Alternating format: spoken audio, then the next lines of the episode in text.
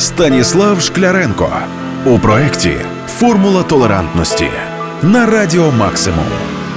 Реальність, на яку не можна закривати очі. Я хлопець на підборах. У вас одразу недобрі асоціації? Одні пошепки пліткують, що чолов'яга заблукав спрайт параду, інші відпускають принизливі шпильки. Коли ви бачите мене на сцені, хтось у захваті каже: Як він це робить? Хтось ще більше обурюється і заходиться лайкою. Так, я танцюю на високих підборах, так званих стріпах, заввишки 18 сантиметрів. Мені, до речі, стільки ж років 18. Я Віталій, звичайний студент Запорізького національного університету, але, напевно, єдиний в Запоріжжі, хто знається на frame up strip. Цей новий стиль танцю відомий завдяки українській групі Казаки та кліпу всесвітньо відомої співачки Мадонни. Вважається, що полюбляють його виключно дівчата. Вони можуть вдягати костюми з чорної лайкри та демонструвати акробатичні рухи. І це нормально. Якщо хлопець робить те саме, то вже аморально. Хто визначив? Моє захоплення frame up strip почалося два роки тому. До цього танцював в різних стилях. На велику сцену на підборах вперше вийшов перед однокурсниками та викладачами. На традиційному шоу Mr. University 2019 представив свій номер і викликав шквал емоцій.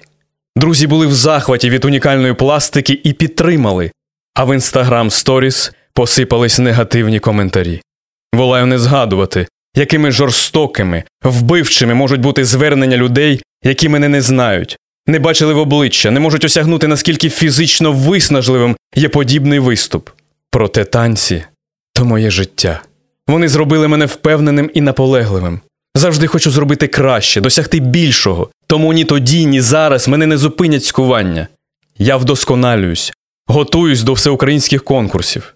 До речі, взуття для танців frame up strip досить важке більше 700 грамів. За вагою його можна порівняти з ковзанами. Тому, аби танцювати на підборах, треба важко тренуватись. Саме в тяжкій праці забуваю про почуте гірке слово або принизливий погляд. Я вже не просто танцюрист.